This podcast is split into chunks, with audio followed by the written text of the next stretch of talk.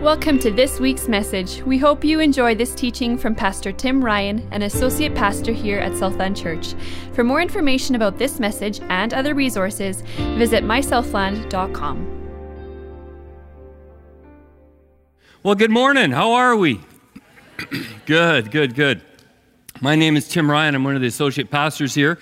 Last weekend, Pastor Chris said that I would be correcting the heresies that I gave you on January 1st, 2017, on my first part of Jonah. I was trying to think of a comeback. It's not working so well.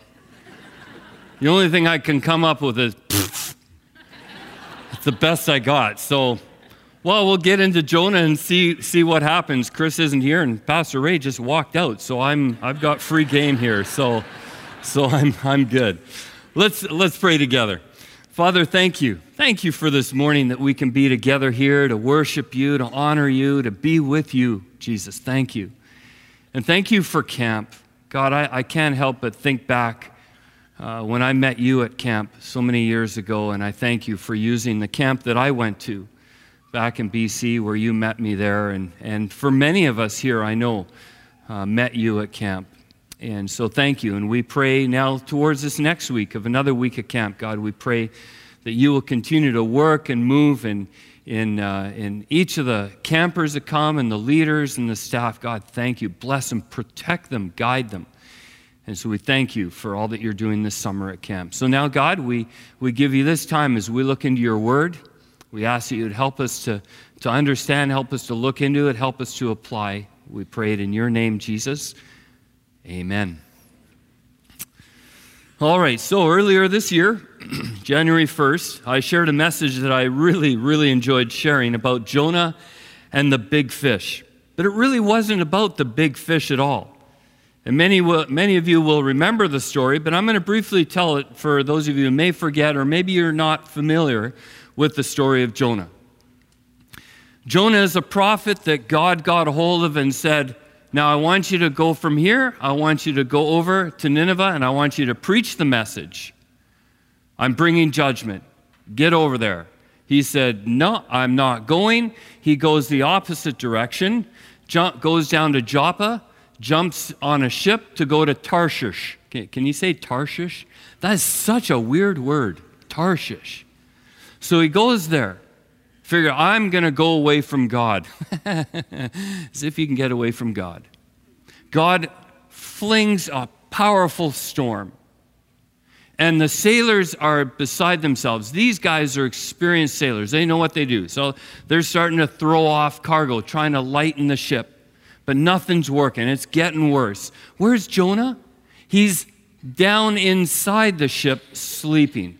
And all these sailors are just crying out to their small g gods, like, help us, do something. The captain runs down, grabs Jonah, and said, What are you doing? Get up here and pray to your God. By the way, who are you? Where'd you come from? And he goes, Well, I'm actually a prophet, and I'm trying to run away from God. And, and the scripture says, like, they, they groan, they go, Why? What are, why are you doing? Like, what is wrong with you? Why are you doing that? What do we do? Well, just throw me into the water and everything will go still.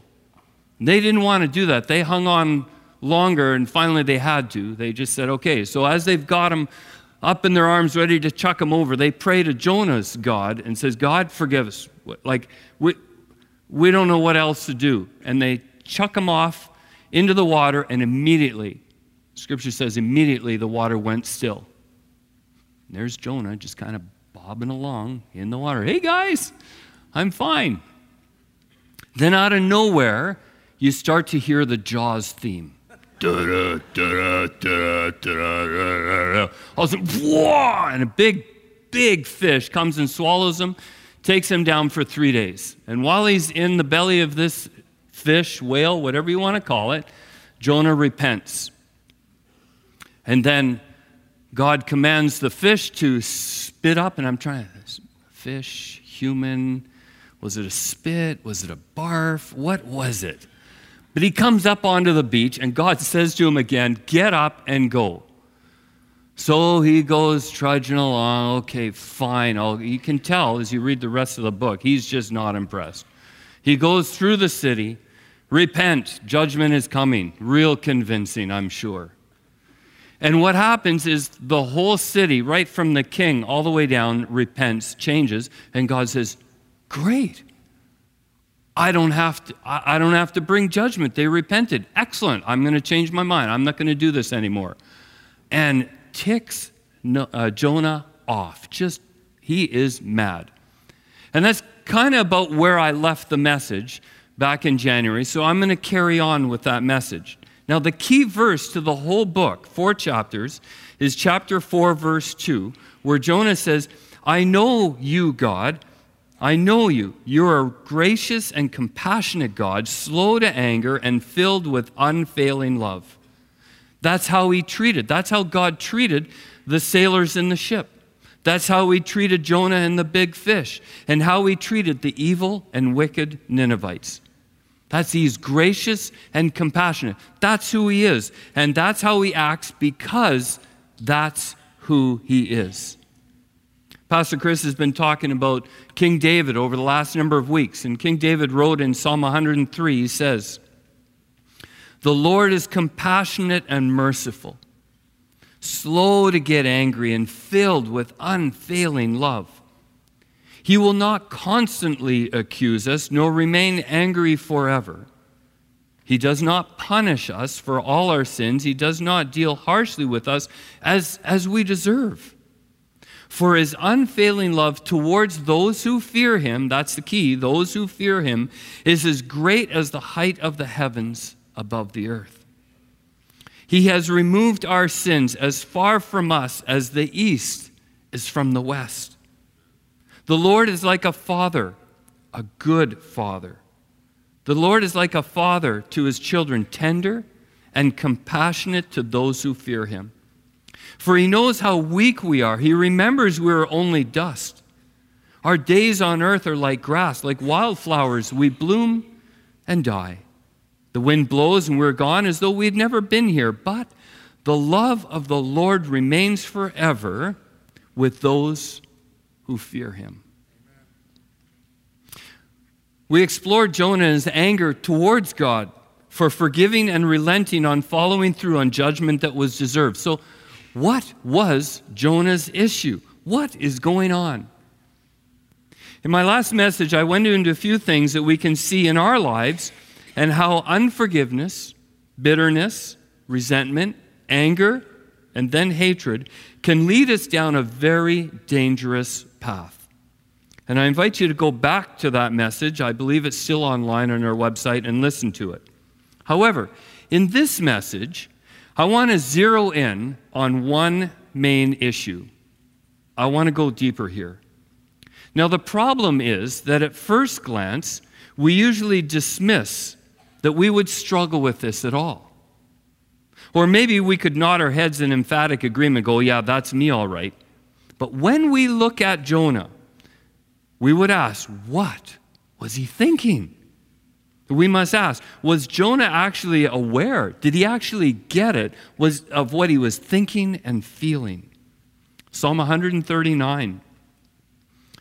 Search me, God, and know my heart. Test me and know my thoughts. See if there is any offensive way in me and lead me in the way everlasting.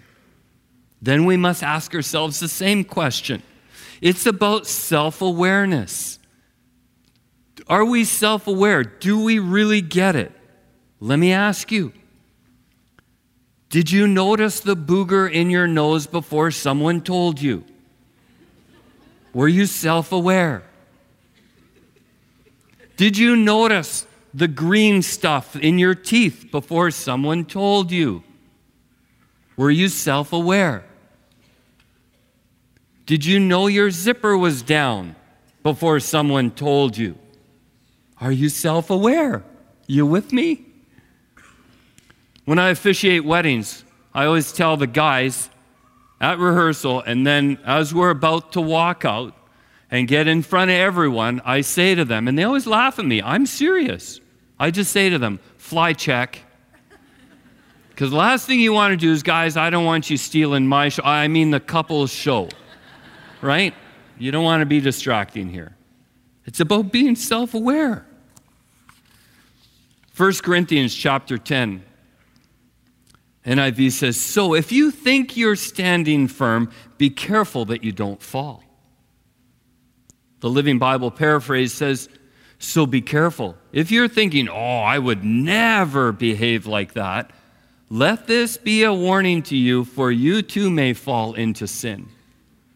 I like what the message paraphrase says.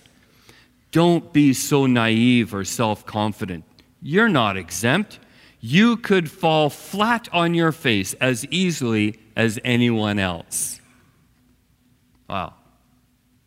So let's continue to tell the story, picking up from chapter 3, verse 10. And I invite you to, to use your imagination as we engage. Let's picture in our minds and let's see if we could identify with Jonah and see ourselves in him. So, Jonah chapter 3, verse 10. When God saw that they, the Ninevites, had put a stop to their evil ways, he had mercy on them and didn't carry out the destruction he had threatened. This change of plans upset Noah, and he was very angry. So he complained to the Lord about it. Didn't I say before I left home that you would do this, Lord? That's why I ran away to Tarshish. You see, some people think that Jonah left and went the other direction because he was afraid of Nineveh. No, ah, that might have been a small factor. I would be. But he knew. He knew that God was going to change his mind. He didn't want to have any part about that. We'll talk about that a little bit into the message. And this is the, this is the key verse. And Jonah says, I knew you were a gracious and compassionate God, slow to get angry and filled with unfailing love. I knew I knew how easily you would cancel your plans for destroying these people. Just kill me now, Lord. I'd rather be dead than alive because nothing I predicted is going to happen. He's looking at himself and going, Well, I'm a prophet, and what I say should happen. It's not happening. Forget it. This is useless. I'm a useless prophet. I'm just, I'm just, just, just kill me. That's what he's, he's just going on and on and whining. And the Lord replied, and I think he was actually quite gentle and, and quiet about it. He says, Is it right for you to be angry about this? Then Jonah went out to the east side of the city and made a shelter to sit under and waited to see, waited to see, just in case God changed his mind again, waited to see if anything would happen to the city. And the Lord arranged for a leafy plant to grow there, and soon it spread its broad leaves over Jonah's head, shading him from the sun. I guess God realized that he wasn't very good at building shelters at all. This eased some of his discomfort, and Jonah was very grateful for the plant. But God also prepared a worm, an itty bitty worm. The next morning at dawn, the worm ate through the stem of the plant, so it soon died and withered away. And as the sun grew hot, God sent a scorching east wind to blow on Jonah. And the sun beat down on his head until he grew faint and wished to die. Death is certainly better than this, he exclaimed. And I'm thinking, Jonah, what are you doing there? Go home. Go home, Jonah. Your job is done. Go home. There's probably some air conditioning or something back home. What are you doing here? But God says to Jonah, I think gently again, Is it right for you to be angry because the plant died? Yes, Jonah retorted. That word retorted. He was just like, Rah. Yes, Jonah retorted, even angry enough to die. He's still singing that same song. Then the Lord said, You feel sorry about the plant, though you did nothing to put it there. And the plant is only at best short lived, but Nineveh has more than 120,000 people living in spiritual darkness, not to mention all the animals. Even God cared about the animals. Shouldn't I feel sorry for such a great city? That's where it ends. That's where the story ends in the scripture. I, we, we don't know what happened. Did Jonah get it? I, I don't know, did something else? That's where it ends. I find it interesting. That's just, it leaves it hanging, obviously on purpose. God arranged, he arranged a large, like a castor bean plant, better than his own self built shade. A rapid growing large plant that could grow up to 12 feet high with very large branches and leaves. And I'm not sure, but maybe God gave it a little bit extra Miracle-Gro fertilizer. I'm not sure. But it grew up pretty fast and full, and it died just as fast by an itty bitty worm. But God was, but Jonah was still angry. Notice that he was mad. Notice this. Notice that he was mad that the Ninevites didn't die, and he was mad that the shady plant did die. Do you see that? Notice. Notice that he was mad that the Ninevites didn't die, and he was mad that the shady plant did die. Again, he was displaying his obstinance and unreasonableness. Can you see his messed up thinking? It came down to what really benefited him. He had no use for the people, but he had great use for the plant. He did not care about them. He did not feel sorry for them. There was no compassion in the midst of judgment coming. He actually wanted them dead. Can you see his hatred? He wanted them to burn in hell. He wanted to watch them burn. His unforgiveness morphed into hatred, which Jesus calls murder. How did he get this way? From my last message, I walked into that whole area of unforgiveness bitterness, resentment, anger, and hatred. That's how it works. So let's pause here for a moment and just be a little bit reflective here. Are there people in your life and my life that you may have feelings and thoughts that you're holding against? Maybe, just maybe, there are people in your life that you would actually wish dead. Seems kind of harsh to maybe admit that. But is that in your mind? You may not wish them dead necessarily, but you wouldn't feel sorry for them at all in their troubles. Be honest. Is there any contempt towards anyone? Contempt. Contempt is that seething, subtle, and slithering lack of care, a disrespect towards someone. You actually don't wish them any good, and you'd actually withhold good. You'd withhold blessings. Was Jonah personally aware of who he was and what he was thinking and feeling? Are we? Psalm 139 reminds us again Search me, O God, and know my heart. Test me and know my anxious thoughts. See if there's any offensive way in me and lead me in the way everlasting. There is the deeper issue for Jonah that I want to expose in this message. These Ninevites were an enemy. These Ninevites were an enemy to him. That's why he wanted them dead. Out of his life, he hated them. They were an enemy. Now, how does a person become an enemy? How, how does it get that way? John Paul Lederach, an Anabaptist Mennonite expert in conflict and reconciliation, helps us understand this.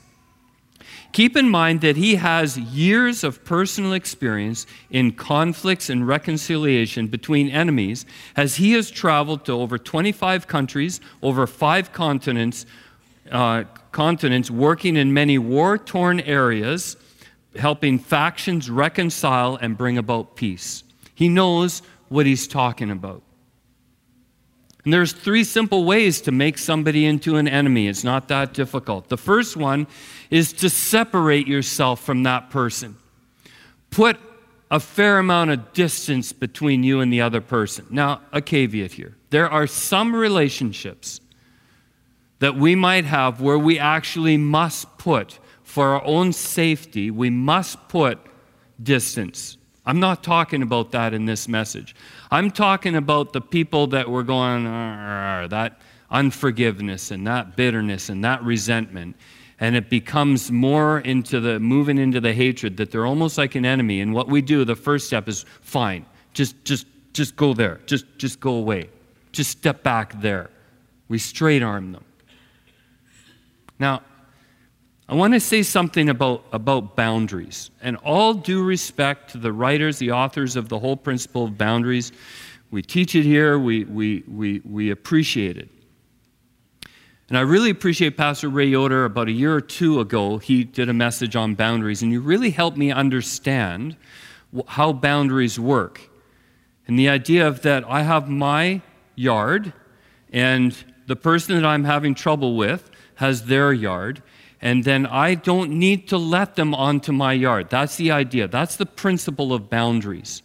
And in some of our case, some of the people that we work with, we, we have to be careful of how much they let, we let their stuff and what's ever going on in their lives onto our yard. We can go under their yard and help them, but we need to protect ourselves. That makes sense, right? The problem that I see what people do with boundaries is they go and they pick up part of their fence. They walk up to the other person and they bash that other person with their fence, and then they put it down and then they stay in their yard. I see it over and over again. It's not like I'm drawing a line, you're not going to hurt me anymore. You're not going to say though. No, they then take that boundary and beat them with it. That is wrong. And that's what happens when, we're, when people are becoming enemies. We straight arm them, we push them away, we bash them away. And then what happens is we go into the second step, which is then we see ourselves as superior. I am better than that other person. We, we proceed to put them down. We proceed to criticize them. We, we attack their character. We lift ourselves up and we cut them down. And then what we do is the third step is we dehumanize the person. We then continue to push them down and we don't even let them be human. They're less than human. Do you see how the progression works? And that's the only way we can have an enemy is we actually dehumanize them and we push them away. You've heard the word stupid. My grandkids always correct us. Can't use the word stupid. Don't use the word stupid. Not a good word. Well, there are some things that are stupid, but people know. However, there is a show on uh, Discovery Channel that my wife and I like to watch once in a while called The Science of Stupid. Have any of you ever seen it? It is absolutely hilarious. Now, what it is, it's a science, a little bit of a science show. Of they show these videos of all the people doing stupid things, really. And then they show the science behind of why it didn't work. Duh. Like, I wish I could show you a couple of clips. We won't, but if you can imagine in your mind, there's one that comes to my mind. There's a guy sitting in one of those plastic lawn chairs up on a roof. And he proceeds to jump with this chair onto the ground onto a plastic table.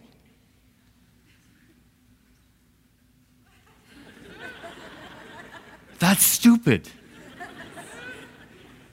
Like, Really? Now, most of the time when we're watching the show, Judy and I are going, ow, and ooh, and oh, that's gotta hurt.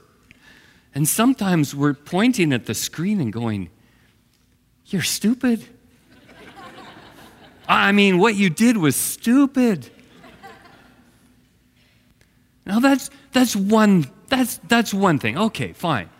But what happens in this whole thing is we actually we actually go down deeper and we start we start criticizing and attacking and assassinating our enemy's character. Sometimes we even do that with nameless people. You may remember the, the time when a man threw a beer can at the Baltimore Oriole player during a Toronto Blue Jay game. And the attacks and the threats through social media were unbelievable. Last October 2016, during the seventh inning of the American League wild card game between the Jays and the Baltimore Orioles at Rogers Center in Toronto, a beer can flung from the stands nearly hit an Orioles outfielder in the middle of play. This, this fielder was going up to catch the pop fly. Amazingly, he caught the pop fly, didn't even notice the can that just missed him by a couple of feet.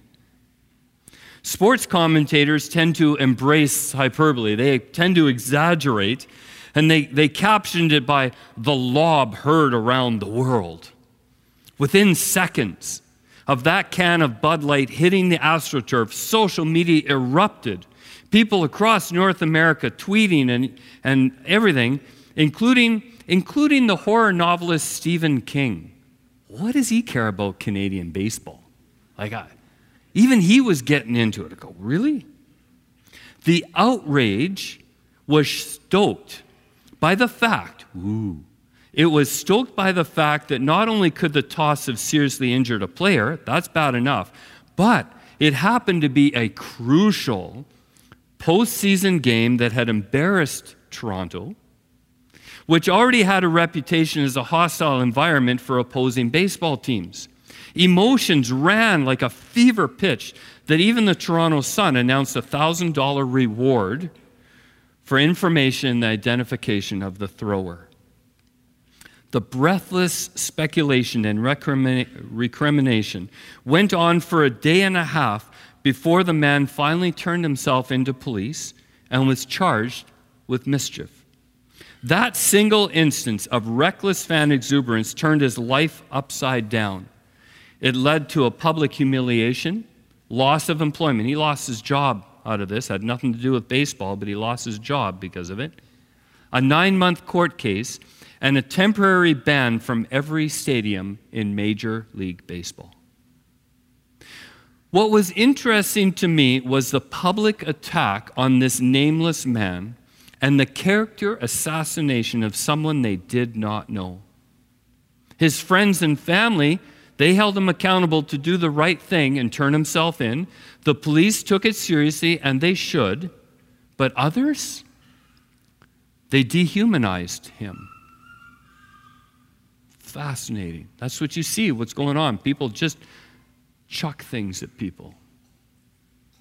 There is a phrase He who is without sin cast the first beer can.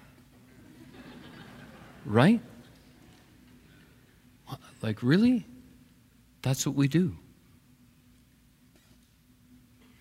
So, how do we reconcile? How, how do we change this? How do we reconcile with enemies? First step is look in the mirror. We got to humble ourselves before God to know, know where God extended grace to you and me. How did He give you and me another chance, a second chance, a third chance, a fourth chance? Look at the second chance God gave Jonah. We have all done stupid. King David in First Chronicles 17 said to God, what, what more can I say about the way you, God, have honored me? You know what I am really like. It's that self awareness. Brene Brown, in her book Daring, Dare Greatly, says, We are hard on others because we're hard on ourselves. That's how judgment works. Yes, there is a right and wrong here on earth, always will be. But it's when we have that edge on our attitude, therein lies the problem. And sometimes we choose to refuse to remember our personal histories and where we come from, including our past sins and regrets. Remembering is healthy and pushes us to be humble, not to bring us down or to relive the guilt and shame, but to remember lest we forget. How's the phrase go? If we forget the, fa- the past, we are doomed to repeat it. Remembering our stories and past will keep us from judging others and help us towards humility. And may I suggest that if we happen to have an enemy, it is quite possibly more about us than them. So, Lederach gives three further steps Notice mutual humanity. See your enemy as actually human. Instead of dehumanizing them, humanize them. And there was a turning point in, in Mr. Lederach's life when he was working in a particular country trying to bring some reconciliation between two different hostile groups. And he saw one of the leaders of one of, of the other of the other hostile group. And in his mind already, up there he goes. There he goes. That, you know, and all these thoughts start coming. He's and he's a peacemaker, but he's he's wrestling with these thoughts. until all of a sudden he saw a little girl run towards him. Daddy, daddy, daddy. And he picked her up and hugged her, and then they walked off hand in hand. And all of a sudden it hit him. This man's a father, he, he's human. Hmm. A Couple illustrations from, from a couple of movies. Maybe some of you have watched some of the, the Bourne trilogy, Jason Bourne. And the story, it's a story, of course. And he's a trained government assassin, just trained beyond. And he's about to kill a particular enemy, a particular target, face to face, until all of a sudden, as he's looking at this man, he realizes there's three of his kids around him. This man's kids are right there with him. And all of a sudden, for whatever reason, he snapped out of it. And that's the rest of the story of how he changed and realized they're human. Lord of the Rings. Many of us have seen Lord of the Rings, and you may remember Gollum, you know, Gollum, Gollum, Gollum, Gollum. And, and, and Smeagol, Smeagol. Remember? Okay, if you don't know, if you don't know the story, Smeagol is the hobbit that got entrapped by the ring. And it changed him into Gollum. Kind of an ugly, cute kind of creature, wouldn't you say? And, and, the, and the turmoil that was going on as Smeagol and, and, and Gollum tried to figure out who they were, and what they were doing. And Gollum is leading Frodo and Sam with the ring up to destroy it on the mountain. He's leading them, he's the only one that knows how to get there. And Sam is always criticizing, always putting down, just beating him down every time. He's beating Gollum down every chance he can get. And finally, Frodo had had enough and he looked at him and he goes, Sam, why are you doing that? Look at him. He was a hobbit just like us. Look at him. Open up your eyes. He's a hobbit. Open up our eyes. Our enemy is a human. This is a good time for us to pause and ask what are our opinions of people in the world? We wouldn't necessarily see them as enemies, but what do you think of them in regards to their ethnic background or the nation they come from or what religion they practice or what level of poverty they live in or what level of wealth they might live in? What addictions they're caught in? what great sins they have committed, what they look like, their color of skin, their disability. I'm not saying anything. I'm not trying to say anything political or social. I'm just saying, what do we think? How do we look at other people? I remember, as you, as you may remember, I grew up in southern BC, and and often my grandmother would take, take me downtown, down shopping and stuff like that. And I remember I was a little kid. You know how some of these memories just stick with you? And I'll never forget the time we were walking down the street and there was a man up against the storefront and looked really disheveled and was begging for money. And in my little childhood experience, I was just going to stop and talk to the man. And my grandmother just grabbed my hand and said, Get away, leave that man alone. Boy, one of those that just, I've never forgotten that. How do we look at other people? So we have to notice the humanity, and then we have to notice self reflection to stop and think what are we thinking in our minds, or what are we feeling in our hearts, to be self aware? What is the Holy Spirit trying to tell us, but we're not listening? To be in touch with ourselves. Are we nervous? Are we scared when we're up against this person that makes us so angry? Or up against this person that makes us so fearful? This enemy, this person that we're trying to push away. What is actually going on inside? And then the third step is accompaniment or alongsideness. Then walking along with people with whom you're in conflict. I find it interesting. I find it interesting that Jonah was asked by God to walk for three days through Nineveh, and he missed the point of seeing the people. It took him three days to get from one edge of the city to the other. And he was supposed to walk for three days looking at people. He missed it. Maybe you can't approach this person that, at which you're in conflict with. Maybe you can't talk to them. Maybe you can't walk alongside with them. But you could at least sit back and say, What do I know about this person? What do I recollect? What's going on? It's not an excuse. This is not about, well, and that's some of what's happening in our judicial system. Well, they had a bad background. Well, yeah, that's all fine, and we should have compassion, but they're still right and wrong. But just to understand and to see that our enemies are also made of dust, like we are, whom God desires to show mercy. Now, let's take a little bit of a time out here. Maybe you're here and you know that you and God are actually enemies. Now, when it comes to God, you can't be neutral. You just can't. You're either for Him or you're against Him. There's no middle road. It's just the way it is. And maybe you're here and God, you have actually made God out to be your enemy. He's your enemy. How, how'd you do How'd it get there? Well, first of all, you separated yourself from him. You pushed God away. Maybe arm's length, maybe two arms length. Maybe you told him to go away forever, but you distanced him. You pushed him away. And then the second step is you made yourself superior over him. I can run my life better than he can. I'm better. I know better. We make ourselves more superior to God. And then what we do is we then dehumanize God. We make him into an ogre. We make him into some racist.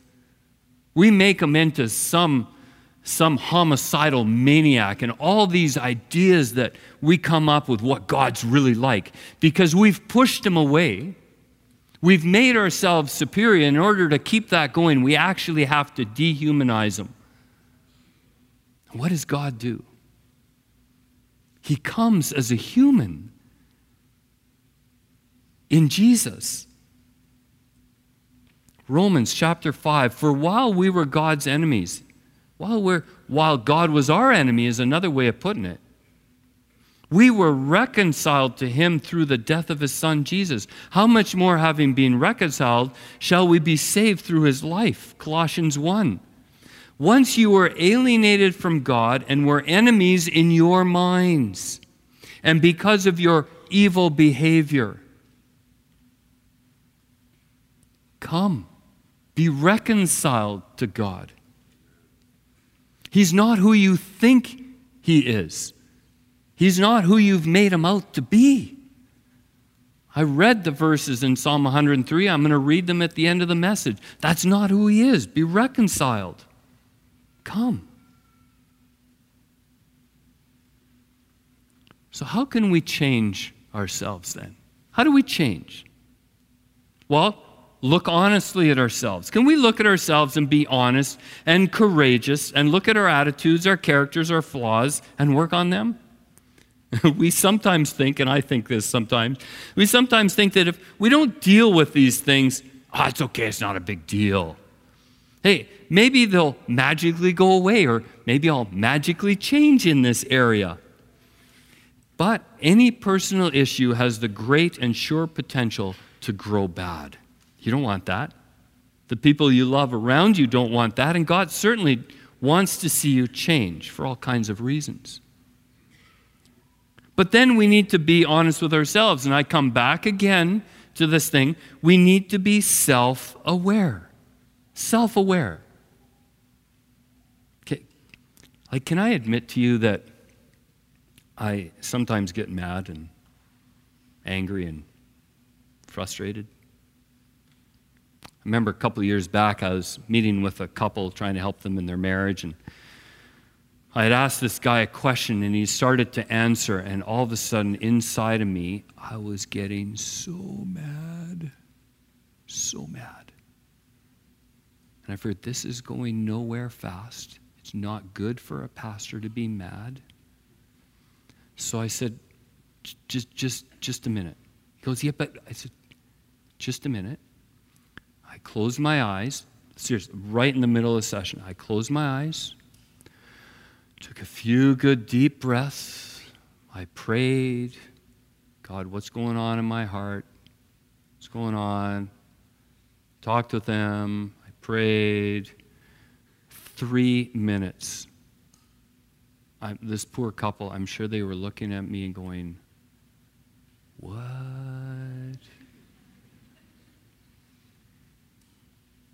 Said, Okay.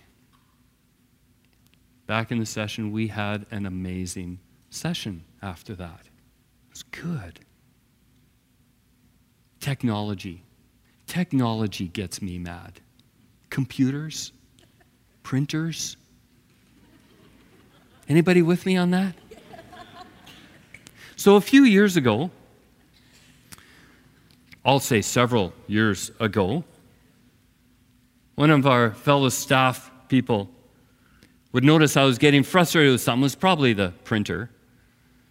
And she says, Ooh, must be Friday. Tim's getting mad.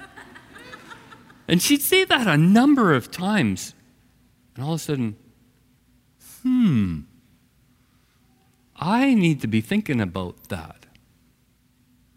And I say thank you. She knows who she is. I say thank you because I didn't realize it. That that's what I was doing until somebody brought me to attention. So, this past Thursday, Judy and I are golfing at Jerusalem, Manitoba.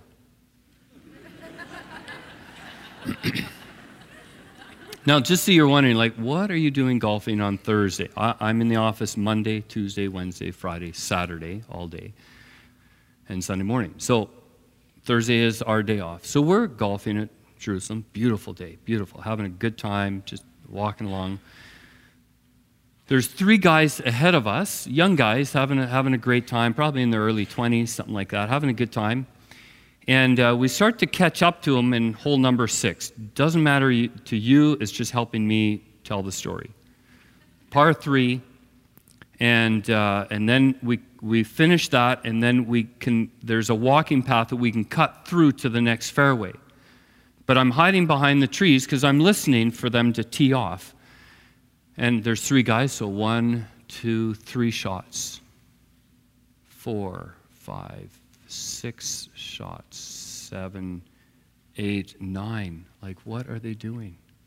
So I step out from the bush and I said, like, how many balls are you guys hitting? Oh, not enough, one of them said. so I go back behind the tree. 10, 11, 12. Like, guys, can you pick up the game? There's now somebody behind me, a, a single guy there just coming up. We, we, like, pick up your pace already. Oh, okay. I go back behind the tree. One guy comes by, totally ignores me. Next car comes by. Oh, I'm really sorry. We didn't realize you, you know, you, you were waiting. That's okay. Just enjoy your game tee off, hit the ball in the bush. Not very good. Come up to the next green, or the next tee off box, and all of a sudden I realized, oh, there's a, there's a backlog. That's what was taking them so long because there was somebody in front of them. And so they were waiting, so now we're waiting for them. Can't do anything about that. And then the single guy comes up around and he's parked there. And I said to him, I says, Well, there's a backlog. I, I guess didn't help to try to encourage the guys to pick up their game a little bit. And he says, Yeah, I heard that.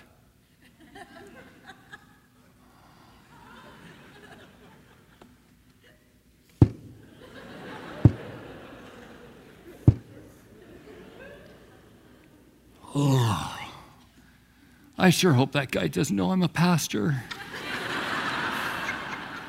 oh, man. Why do I have to have self awareness right now? This is not good. I felt horrible. I realized, oh.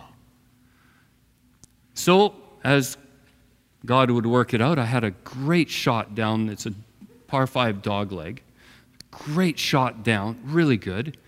and I was just like two feet from the green on the second shot. So I was on in three, really good. And then I three putted. Oh! Finished that, moved to hole number nine, and these guys are sitting there waiting because there's two groups in front of them. So I walk up to the guys and said, Guys, I am so sorry. I was so rude.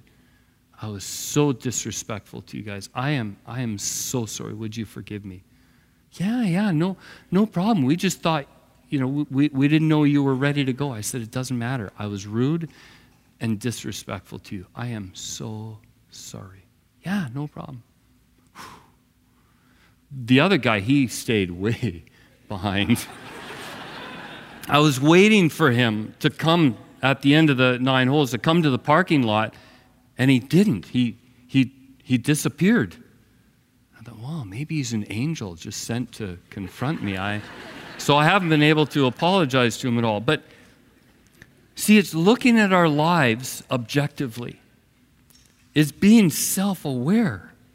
Being self aware. So then we need to sit down. That's the third one, to sit down by ourselves. What do we do when we realize we have a character issue? Something needs to change in our lives. We realize we have an enemy we didn't know we had, or we hold disdain for someone. This is the time for self reflection.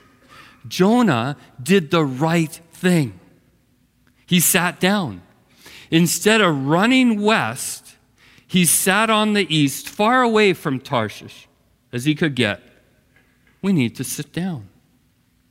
Like Jonah, we need to sit quietly for a while and to be silent and to know that He is God. This is the key part of devotions and quiet time. It's not just reading the Bible. Yes, it is. It's not just praying.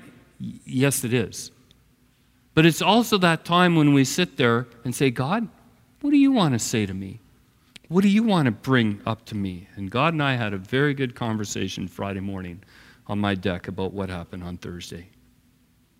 We humbly need to let God teach us what we may know already about ourselves and also what we may not know. We need to look at ourselves and have self awareness. Well, some might say, well, why doesn't God just yell at me then? Well, notice what God did in Jonah's life, how he tried to get a hold of his attention. Chapter 1, verse 4. God flung a powerful storm to stop him. Then he arranged, in chapter 1, verse 17, he arranged a great fish to try to stop him even more. Chapter 4, verse 6, God arranged a leafy plant to grow there, to, to give him rest, to help him engage, maybe to a quiet time to reflect. But then God also, in chapter 4, verse 7, also prepared an itty bitty worm. I, I like that. Do you see how God works? We, we think that sometimes God has discipline, a one size fits all. Doesn't. He's got numerous, numerous ways of how he can work with us. So at one point with Jonah, it was a big fish. And then it was a itty bitty worm. I, am waiting for the theme song. As you see him inch along. See, a fish and a worm, God can use anything. Chapter 4, verse 8, and then God sent a scorching east wind. Sometimes He needs to turn the heat up. So here's the question for all of us Has God brought about a storm in your life? Has He brought along a fish in your life? Has He brought along a leafy plant where He's saying, like, just rest here for a little bit? We need to talk. I want to talk to you. I want to, I want to show you some things. I want to love you. Has God brought a little itty bitty worm that's so annoying? Did he bring a scorching east wind in your life to expose your heart and motives? What's he doing in your life and my life? Come to Jonah chapter 4, verse 2, that theme verse. I knew you are a gracious and compassionate God, slow to anger and filled with unfailing love. Let me read again Psalm 103. The Lord is compassionate and merciful slow to get angry and filled with unfailing love. He will not constantly accuse us, nor remain angry forever. He does not punish us for all our sins. He does not deal harshly with us as we deserve. For his unfailing love towards those who fear him is as great as the height of the heavens above the earth. He has removed our sins far from us as far as the east is from the west. The Lord is like a good father to his children, tender and compassionate to those who fear him. For he knows how weak we are. He remembers we're only dust. Our days on earth are like grass, like wildflowers, we bloom and die. The wind blows and we are gone as though we had never been here. But the love of the Lord remains forever with those who fear him. That's our God. Let's look at the weekly challenge. Reconcile with God. Is there something that you're holding against God? Spend time with Him and get him, get to know Him as He really is. Ask God, is there an enemy or someone in my life, your life, that we're holding bad feelings towards? Then pray for that person. See them as human and make right if possible. And then ask yourself how is God trying to get your attention through a storm, a big fish, a big plant, an itty bitty worm, a scorching east wind? Spend time alone listening say, God, what do you want to talk to me about? And then read the book of Jonah this week. Let's pray. Father, you're so gracious, so compassionate so full of mercy, slow to anger, full of unfailing love. God, thank you. And I pray, God, that you will continue to walk with us and help us and show us things in our lives. God, if there's someone here that has straight armed you and made you into their enemy, God, I pray that they would reconcile today. And God, if we're aware of some enemies and some people that we've pushed out of our lives because of our wrong feelings and attitudes, God, I pray that you would help us to change and to reconcile. God, draw us to you. Thank you for all that you're doing in our lives. We love you, God. In your name, Jesus. Amen.